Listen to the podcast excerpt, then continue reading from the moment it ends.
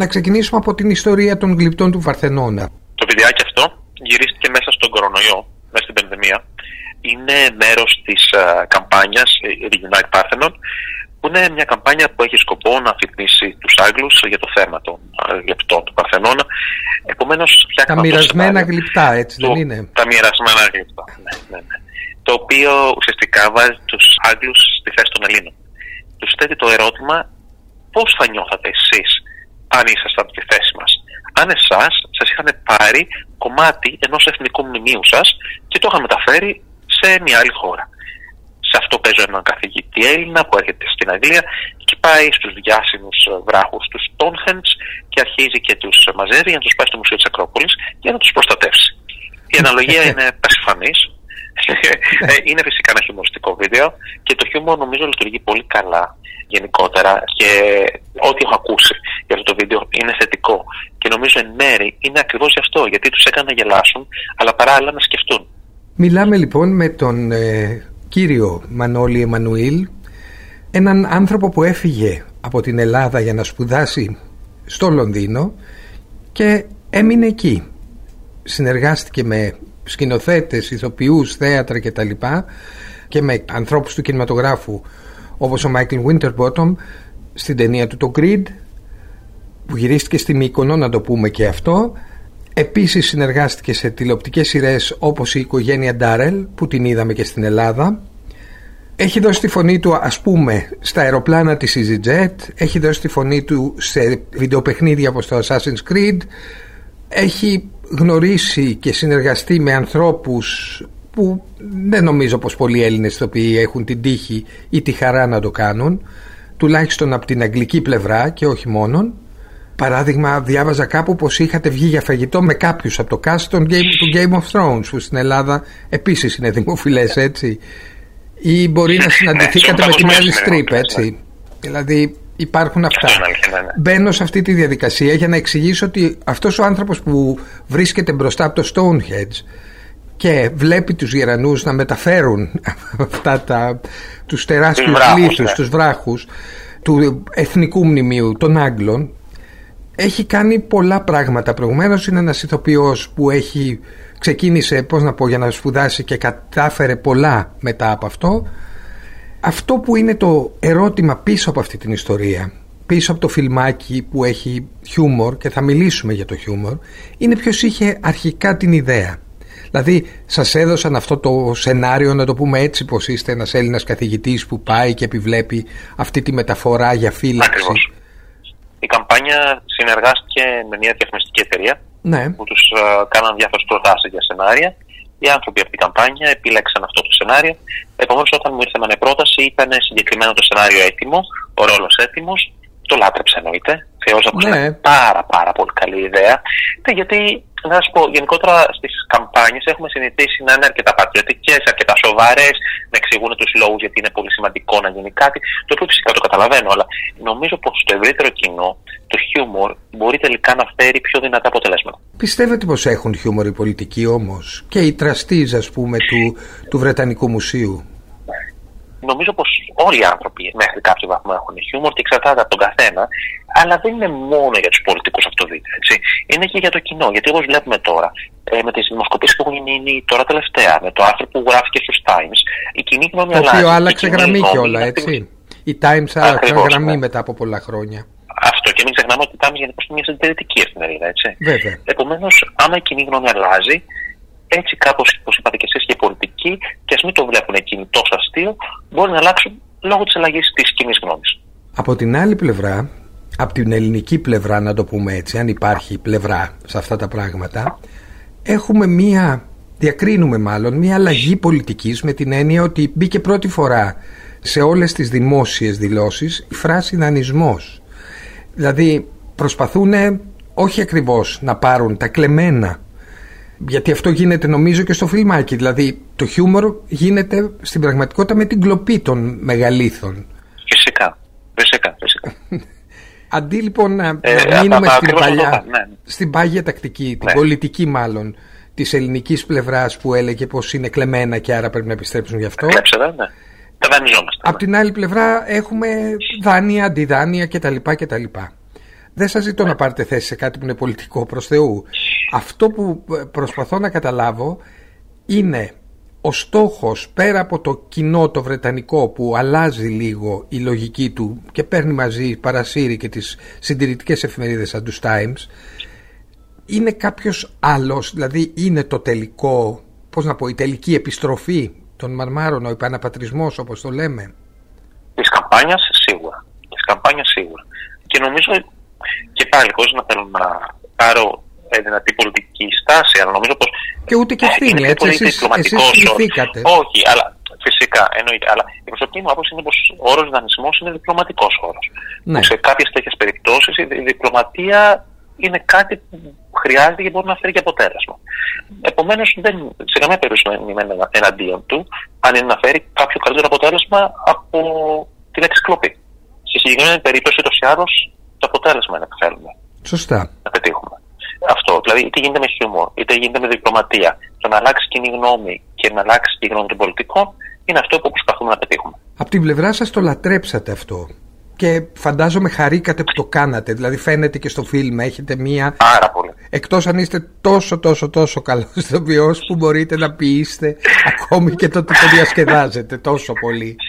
Ε, τώρα, τώρα με θέτετε σε ένα πολύ περίεργο ναι, φίλμα. Τι δεν θέλω απάντηση. Δεν, δεν ζητώ. αλλά είμαι πολύ καλός ηθοποιός. ε, ε, δεν ζητώ απάντηση σε αυτό. Ήταν, ήταν χιούμορ και αυτό. ελπίζω πως είναι και τα δύο. Ελπίζω πως ναι. είναι και τα δύο. Έχετε όμως την αίσθηση πως κάτι μπορεί να καταλήξει να γίνει; Δηλαδή έχετε την ελπίδα, όχι την αίσθηση; Ναι. Να σας πω κάτι, πλέον έχω και την αίσθηση. Ε, την ελπίδα την είχα ούτως ή άλλως, τώρα έχω και την αίσθηση γιατί βλέπω ξαφνικά και σε πολύ σύντομο χρονικό διάστημα πως υπάρχει μια γενικότερη αλλαγή και μια κίνηση που δεν έχω δει εδώ και χρόνια. Επομένως, ε, εντάξει, φυσικά το βιντεάκι θα είναι ένα πολύ μικρό λιθαράκι στην επιστροφή. Αλλά, με μεγαλήθους όμως. Αλλά, με μεγαλήθους, ναι. Ε, βλέπω πως έχει αυτή τη στιγμή πάρει μια στροφή κοινή γνώμη και ένα momentum το όλο θέμα που δεν το έχω δει εδώ και πάρα πολλά χρόνια. Επομένως, νομίζω ότι τώρα είναι στιγμή να συνεχίσουμε να επιμένουμε και να πιέζουμε συσσαγωγικά. Κάνοντας λοιπόν χιούμορ και εγώ από την πλευρά μου, αν μπορούσατε θα παίρνατε αυτούς τους μεγαλήθους από το Stonehenge; Είναι αστείο φυσικά. Δεν περιμένω να μου απαντήσετε με απόλυτη σοβαρότητα. Φαντάζομαι δεν θα παίρνετε ένα φορτηγό για να το φορτώσετε. Όμω. Νομίζω πως όχι. Δεν, δεν είμαι, δεν είμαι της λογικής ένα μάτι για ένα μάτι. Δεν ξέρω αν το λέμε στα ελληνικά αυτό. Ναι, ένα ναι. ένα Στα αγγλικά και μια φορά ναι. Οφθαλμόν αντί οφθαλμού. Σου έκανα κάτι. Ναι. Μπράβο, ακριβώς. Ναι. Είδατε, έχω ξεχάσει τα ελληνικά μου και είμαι και από αυτός σχολής της φιλοσοφικής. Ε, ναι, δεν είμαι του. Και θεατρολογίας, έτσι δεν είναι; Θεατρολογίε, ναι, ναι, που είναι ε, μέρος της φιλοσοφικής. Ναι, ναι, ναι. Ε, ναι, δεν είμαι ε, οπαδό αυτής της σχολής. Επομένως, όχι, δεν νομίζω πως θα είναι ο σωστός τρόπος για να το ναι. κάνουμε. Αλλά στο βιντεάκι νομίζω ότι λειτουργεί μια χαρούλα. Έχετε αίσθηση ή γνώση για το τι μπορεί να συμβεί παρακάτω σε αυτή την καμπάνια; Δηλαδή, σας έχουν αποκαλύψει κάτι, σας έχουν πει θα σας χρειαστούν ε, ξανά; Να σας πω την αλήθεια, έχουν έρθει σε επαφή δύο φορές για ε, να δουν τη διαθεσιμότητά μου. Επομένως έχουν σχέδια να κάνουν πράγματα. Το τι ακριβώς όμως δεν το γνωρίζω. Ξέρω πως ε, θα είναι πάλι τέτοιο στυλ, θα είναι βίντεο και δεν ξέρω πότε, δεν ξέρω ακριβώς τι θα είναι. Αλλά πάντως υπάρχουν σίγουρα τάσεις τέτοιες και η πρόθεση υπάρχει εκεί. Σε εμάς αυτό έπαιξε σε μια εκπομπή στην ΕΡΤ. Στη Βρετανία που παίζει. Το βάλαν καταρχήν σε όλα τα κοινωνικά δίκτυα της καμπάνιας και ό,τι ε, ναι. ελληνικό. Ναι, ε, και όχι μόνο όμως καμπάνιας. Ε, υπάρχουν πάρα, πάρα πολλά site ε, από φιλέλληνες, από Έλληνε εξωτερικού, το οποίο τα μοιράστηκαν πάρα πολύ. Επομένως, βασικά ναι, στο διαδίκτυο. Έχει εξαπλωθεί στο διαδίκτυο. Μάλιστα. Άρα είναι μια, σε όλα τα επίπεδα κάτι πολύ νέο.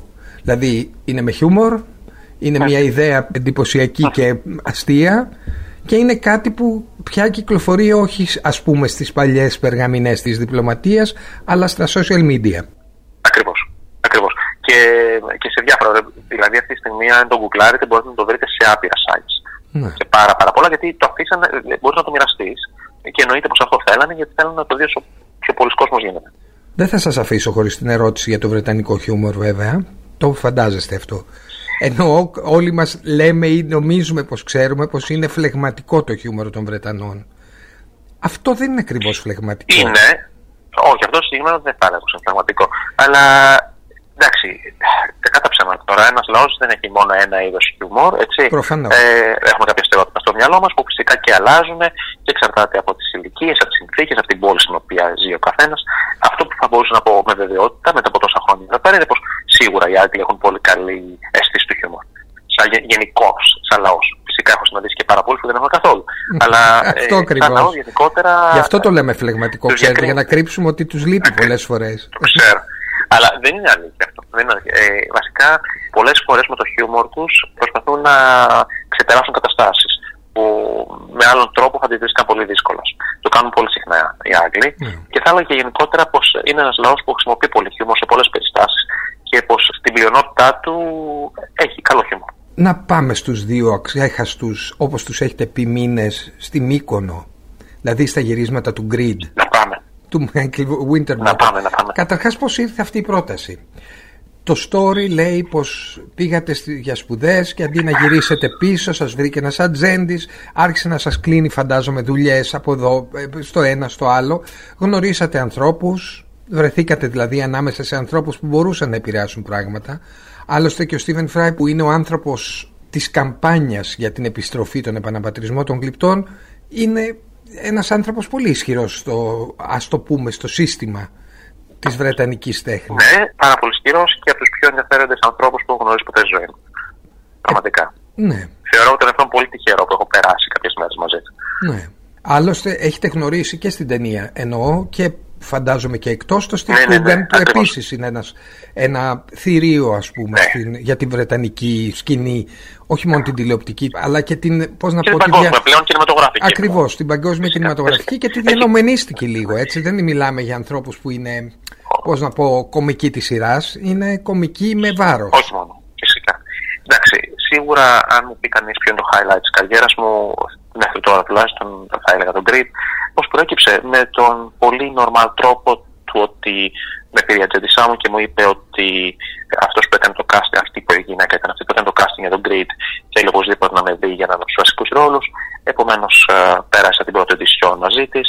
Ε, μου είπαν ότι άρεσα πάρα πολύ. Πέρασα και δεύτερη edition. Και στην τρίτη edition ήταν ε, με τον ίδιο σκηνοθέτη, τον Michael Winterbottom. οι δύο πρώτες φορές ήταν κανονική οδησιό. Μου είχαν στείλει δηλαδή σκηνές, τι οποίες τις έπαιξε στην κάμερα μαζί με την casting director, τις στείλαν στο σκηνοθέτη και εκείνος ε, έκανε μια επιλογή από αυτούς που είχαν προταθεί, ε, ποιους θα ήθελε να δει. Επομένως, την τρίτη φορά που πήγα ήταν με τον ίδιο τον Μάικλ, ε, πήγα στο γραφείο του και ουσιαστικά έκανα μια συζήτηση. Δεν ήθελα να παίξω τίποτα, είχε δει πώς παίζω μπροστά στην κάμερα ε, επί μία ώρα καθόμασταν στο γραφείο και μιλάγαμε για τα πάντα.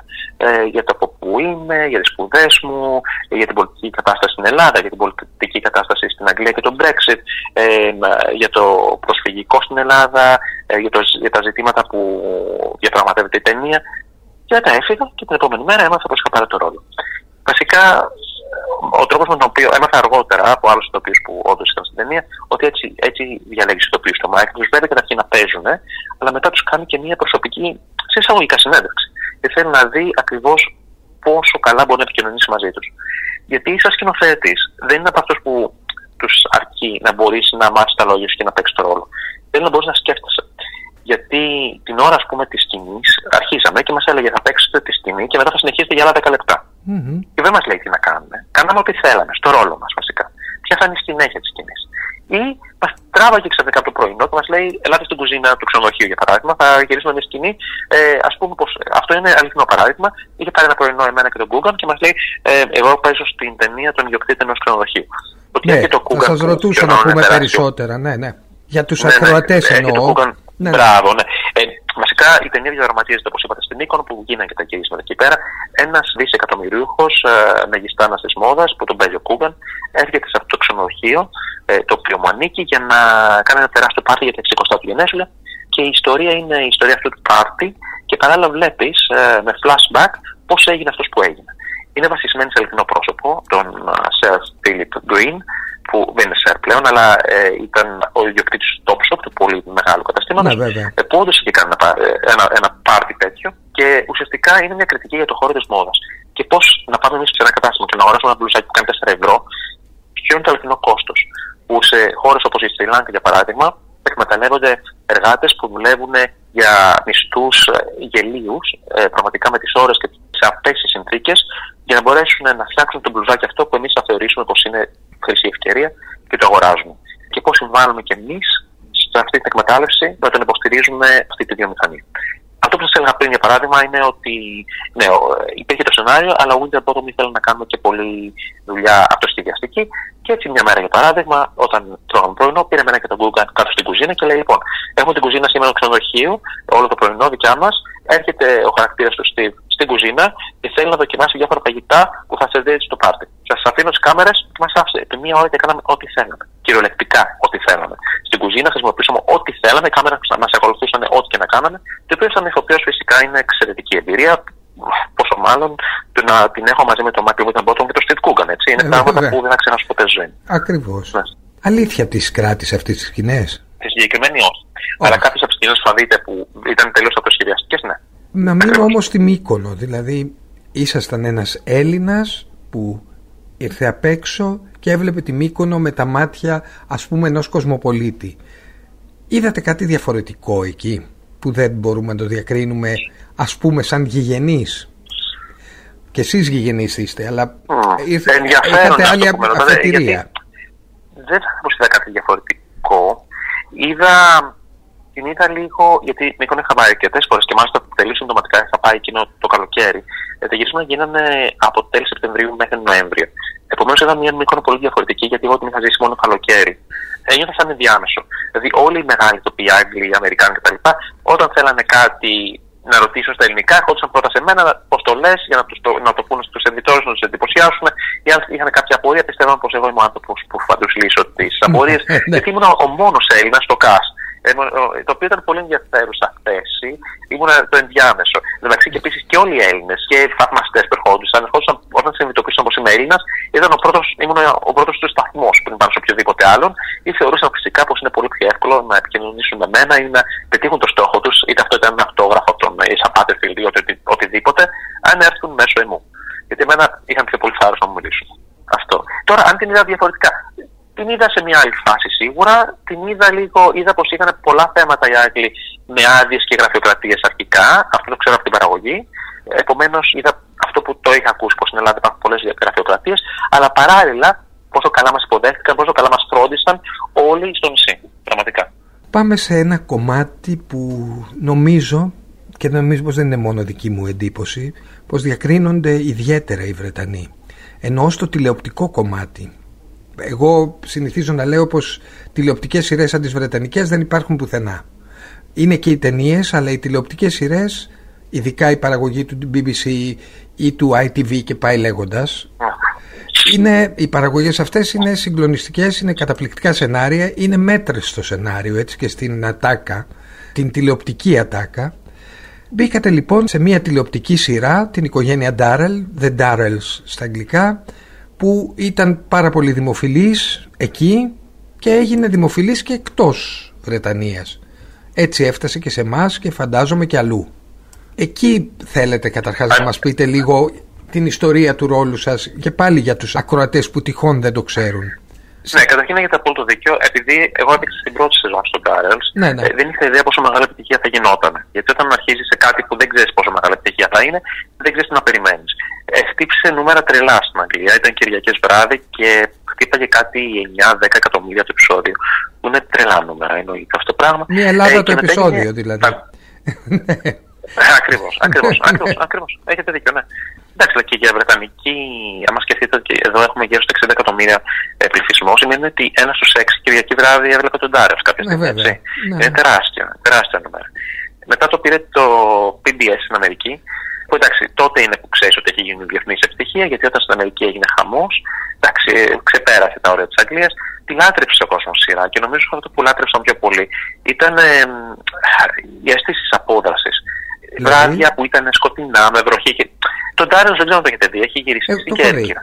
Ναι. Ε, και τα τοπία είναι φοβερά, η θάλασσα, ο ήλιος. Ε, όταν λοιπόν Κυριακές βράδυ είσαι σε μια σκοτεινή πόλη, με βροχή έξω κτλ., σου ανοίγει η ψυχή το να βλέπεις κάτι τέτοιο. Επίσης είναι και μια σειρά πολύ εύκολη να δεις. Τώρα, κακά τα ψέματα, ε, είναι πολύ δύσκολο να δεις σειρά χωρίς αίματα, φόνους, δολοπλοκίες, στενοχώριες, θανάτους. Το Ντάρελς ήταν αυτό που λέμε μια οικογενειακή σειρά.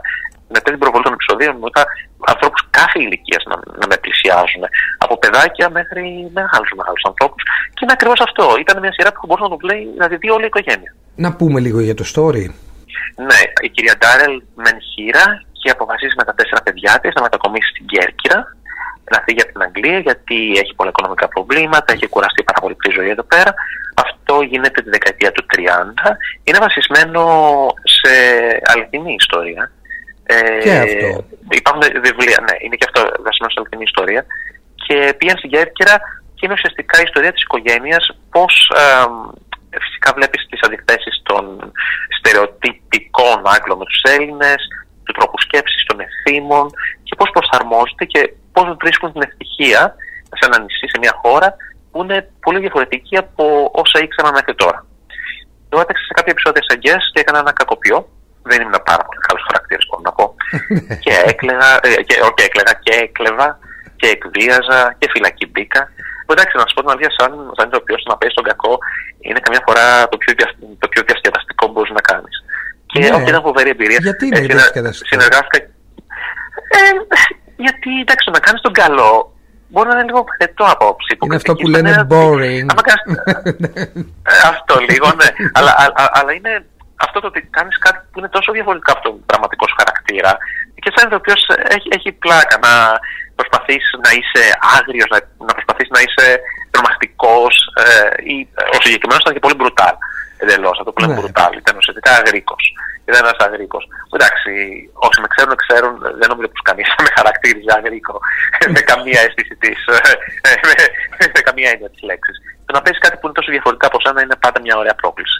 Σας αντιμετώπιζαν σαν αγρίκο στον δρόμο οι άνθρωποι που σας πλησίαζαν μετά; Όχι, όχι, όχι. όχι, όχι. Αυτό όχι. Ε, εντάξει, ίσως και γιατί δεν βρίσκανε και στο Λονδίνο αντιμένω διαφορετικά και επίση ο κόσμος, εντάξει, οι περισσότεροι μπορούν να ξεχωρίσουν μεταξύ του χαρακτήρα και του ηθοποιού. Γιατί συμβαίνει αυτό, ξέρετε, και στις ελληνικές σειρές. Α, το ξέρω. Και θα φτάσουμε και στη δική σας ελληνική σειρά. Θα πω. Ναι. Θα πούμε και γι' αυτό, αλλά να σας πω τι έχει συμβεί τώρα που είπατε αυτό. Στο Grid, όπως σας είπα, ε, έχω ξενοδοχείο. Ναι. Έχω λάβει διάφορα μηνύματα online, στο Instagram κυρίως, από ανθρώπους να με ρωτάνε αν μπορούν να κλείσουν εβδομάδα στο ξενοδοχείο. Καταπληκτικό. Το οποίο, φυσικά, το, το οποίο είναι ξενοδοχείο. Γυρίστηκες σε ξενοδοχείο στην Μύκονο. Αυτό είναι αλήθεια. Δηλαδή υπάρχει ναι. ξενοδοχείο το συγκεκριμένο και στους τίτλους μπορείς να δεις ποιο ξενοδοχείο είναι. Αλλά πολλοί κόσμοι πραγματικά πίστευε πως αν με βρει, μπορώ να σου πω να έχουν δωμάτιο στο ξενοδοχείο, γιατί μου ανήκει το ξενοδοχείο. Αυτό λοιπόν με έκανε και για άλλε αρκετές φορές. Είχαμε τη Μύκονο, είχαμε την Κέρκυρα. Πάμε στον Όρκο του Σπύρου Μιχαλόπουλου για την ΕΡΤ που ξεκινάει από τις 5 Φεβρουαρίου σε σενάριο ναι, της Κίνας ε... Καμπίτση να το πούμε και αυτό και με, να πω δύο λόγια και για το cast το Γιάννη Στάνκογλου, το Δημοσθένη Παπαδόπουλο, την Άννα Μαρία Παπαχαραλάμπους και πολλούς άλλους. Μία από τις σειρές που τον τελευταίο καιρό κάνουν την μεγάλη, πώς να πω, έκπληξη, όχι γιατί προϋποθέτουμε την επιτυχία της, αν και πολλές από αυτές στάνουν να είναι πάρα πολύ επιτυχημένες, αλλά γιατί είναι λίγο πρωτόγνωρες για τα ελληνικά δεδομένα. Δηλαδή ιατρικό δράμα και αστυνομικό θρίλερ μαζί στην Ελλάδα δεν είχαμε. Αλήθεια είναι αυτό και πολύ χαίρομαι που η πρώτη μου δουλειά στην Ελλάδα είναι όντω. Και μάλιστα να σας πω την αλήθεια, ένας από τους λόγους που αποφάσισα να κάνω δουλειά στην Ελλάδα είναι γιατί ήταν το συγκεκριμένο. Άρα ναι, δηλαδή ήταν το σενάριο που σας έκανε. 50% σενάριο και 50% συνεργάτες. Γιατί εντάξει, κατά ψέματα, μετά το Winter Bottom ναι. έπρεπε να είμαι πολύ προσεκτικός στο τι θα κάνω. Έτσι. Ε, είναι είναι αυτό, αυτή η κατάρα του ότι άμα κάνεις κάτι πολύ καλό, πρέπει να προσέχεις το επόμενο σου βήμα. Ναι. Έπρεπε να είμαι πολύ πιο επιλεκτικός από ό,τι ήμουν ποτέ μέχρι τώρα στην καριέρα μου. Επομένως, όταν έγινε πρόταση από Ελλάδα, το έψαξα πολύ. Καταρχήν ε, έψαξα αρκετά ποιοι θα είναι οι συνεργάτες και όταν είδα πως είναι ονόματα που δεν είναι μόνο δημοφιλή, αλλά είναι και ονόματα που έχουν κύρο, που είναι καταξιωμένα, που όλες τους οι δουλειές έχουν κάποια ποιότητα, ήταν κάτι που με τράβηξε πάρα πολύ και φυσικά μετά όταν άκουσα την ιστορία, όταν διάβασα το σενάριο, πίστηκα. Και πάμε στην ιστορία. Διαβάζοντας τα προσεχώς που λέμε, το δελτίο τύπου αν θέλετε, ε, για αυτή τη σειρά, είδα πως πάλι κάτι περίεργο συμβαίνει με το χαρακτήρα σας. Ναι, μεν φαίνεται νομοταγής, αλλά δεν. Τι; ε, ε, τώρα το, το δεν θα σου το πω, ε, αλλά μπορεί δεν θα πω. Ναι. Ε, ναι, είναι, ε, στα πρώτα επεισόδια δεν με βλέπεις πολύ. γίνομαι πολύ βασικός αργότερα στην ιστορία. Τα πρώτα επεισόδια είμαι ένας άνθρωπος μυστήριο. Νομίζω πως ο κόσμος δεν θα έχει ιδέα ακριβώς τι γίνεται με το χαρακτήρα μου, το οποίο μου αρέσει πάρα πολύ. Ε, γιατί όντως ξέρω πως θα συζητηθεί αρκετά το τι συμβαίνει, είμαι καλός ή είμαι κακός. Ε, θα αποκαλυφθεί κάποια στιγμή αυτό. Και... Σας αρέσει ναι, αυτό, δηλαδή πω... το, το διασκεδάζετε αυτό. Ω, εννοείται. Ναι. Ε, εννοείται. Μα, μα το συζητάτε. Εννοείται. Ε, είναι ακριβώς επειδή είναι αστυνομικό μυστήριο εν μέρη. Ε, νομίζω πως έτσι, έτσι λειτουργεί κιόλας. Δηλαδή, ο κόσμος δεν είναι ξεκάθαρος ακριβώς για τις προθέσεις και το χαρακτήρα του, κάθε, τους καθένα από τους ήρωες. Επομένως, ε, ναι, παίζω τον Αντώνη Λιμπάρδο που είναι αστυνομικός στο τμήμα εξαφανίσεων και βοηθάω το χαρακτήρα της Άννας Μαρία στα Παχαραλάβους που παίζει τη σύζυγο του Στάνκογλου σε μια υπόθεση που έχει αναλάβει, είναι δικηγόρος, αλλά δεν ξέρουμε ακριβώς ποιες είναι οι προθέσεις μου. Μάλιστα. Και φυσικά δεν θα μας τις αποκαλύψετε γιατί θα αποκαλύψετε το μυστικό και θα είναι ένα spoiler. θα είναι ένα spoiler και νομίζω θα, θα, θα, και θα, είναι κρίμα. Θα το κάνω αυτό. Επομένως, Όχι, θα είναι και κρίμα. θα, γιατί χαλάει η χαρά. Ναι. Μένει η δική σας χαρά λοιπόν για αυτό το ρόλο. Παρόλα αυτά, έχετε μία διαφορά από όλους τους άλλους ηθοποιούς αν εξαιρέσουμε ίσως τον Πάνο Βλάχο που έφυγε για λίγο έξω και γύρισε δηλαδή από το Λος Άντζελες και δούλεψε ξανά εδώ. Είστε εισαγόμενος Έλληνας ηθοποιός με έναν τρόπο. Εντελώς. εντελώς, εντελώς όμως. Ναι. ναι. Αυτό έχει μία, επίσης μία γοητεία. Δηλαδή είναι σαν να έχετε κάνει... εμένα μου αρέσει πάρα πολύ το γεγονός πρώτα απ' όλα ότι θα παίξω στα ελληνικά. Γιατί δεν έχω παίξει ποτέ στα ελληνικά. Ναι. Το γεγονός ότι παίρνω σενάρια και τα μαθαίνω στα ελληνικά μου φαίνεται και λίγο περίεργο μερικές φορές. Γιατί έχω συνηθίσει τόσο πολύ να παίξω στα αγγλικά. Στο πρώτο μου γύρισμα, όταν έπρεπε να μιλήσω ελληνικά, είχα μια τεράστια χαρά. Γιατί ναι, ήταν κάτι που δεν το έχω ξανακάνει. Και μάλιστα εντάξει, τώρα στη δικιά μας δουλειά, η γλώσσα είναι τόσο σημαντικό όργανο. Το ότι δεν έχω ποτέ εκφραστεί σε ρόλο στα ελληνικά ήταν ίσως και περίεργο. Και μου δίνει τη ευκαιρία να το κάνω τώρα. Ναι. Και φαντάζομαι και ελπίζω και εύχομαι επιτυχημένα πολύ. Έτσι ακούω. Ε, ελπίζω. από τους συντελεστές εδώ ακούω. Από τους συντελεστές ναι, ακούω. Ε, ότι είναι χαρούμενοι γι' αυτό. Δηλαδή ε, δίπλα σε αυτά ονόματα που, θα, ναι, που, που στην Ελλάδα θα πουλήσουν, να το πούμε σε εισαγωγικά.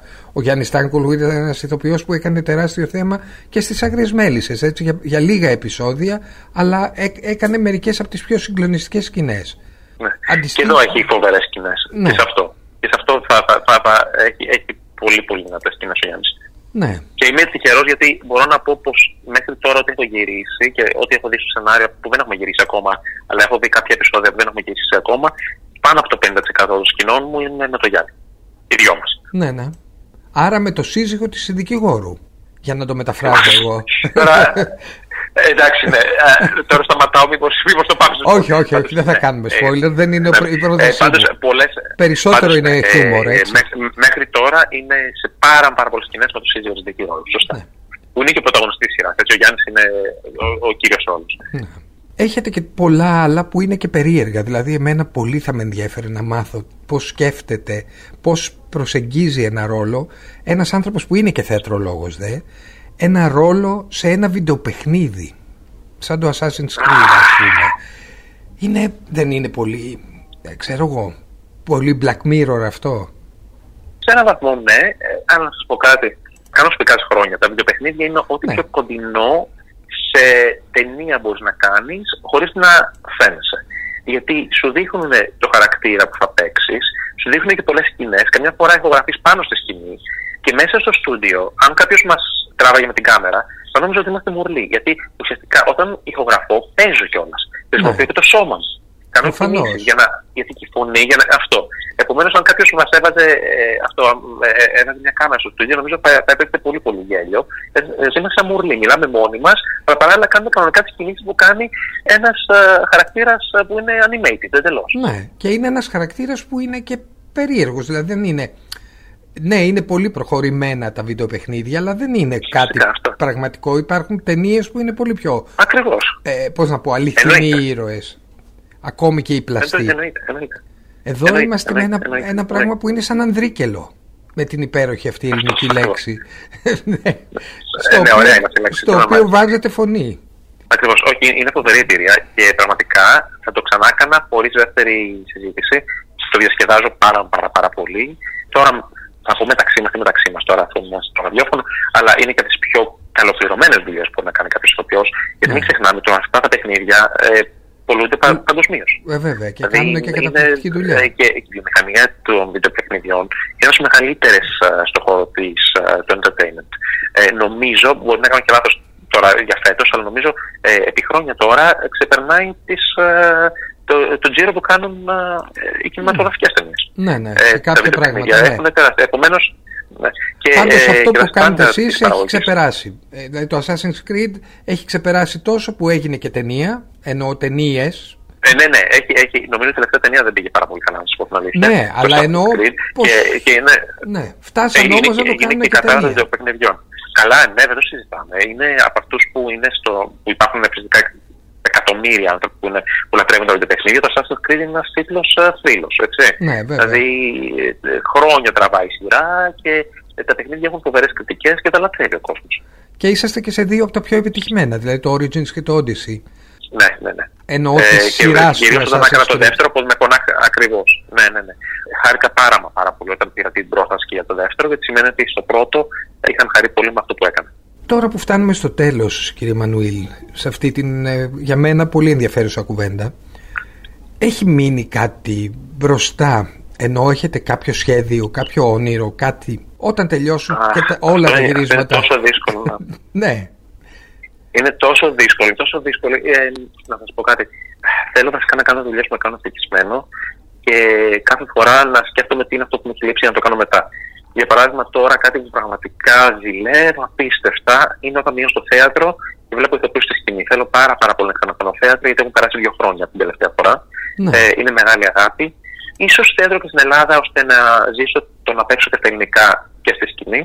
Αυτό για παράδειγμα τώρα είναι κάτι που θα με χαροποιήσει πάρα, πάρα πολύ αν καθόταν με συγκεκριμένες συνθήκες. Φυσικά γιατί είναι πολύ μπλεγμένη η ζωή μου τώρα, έτσι, μεταξύ Λονδίνου και Αθήνας ναι. και γυρισμάτων.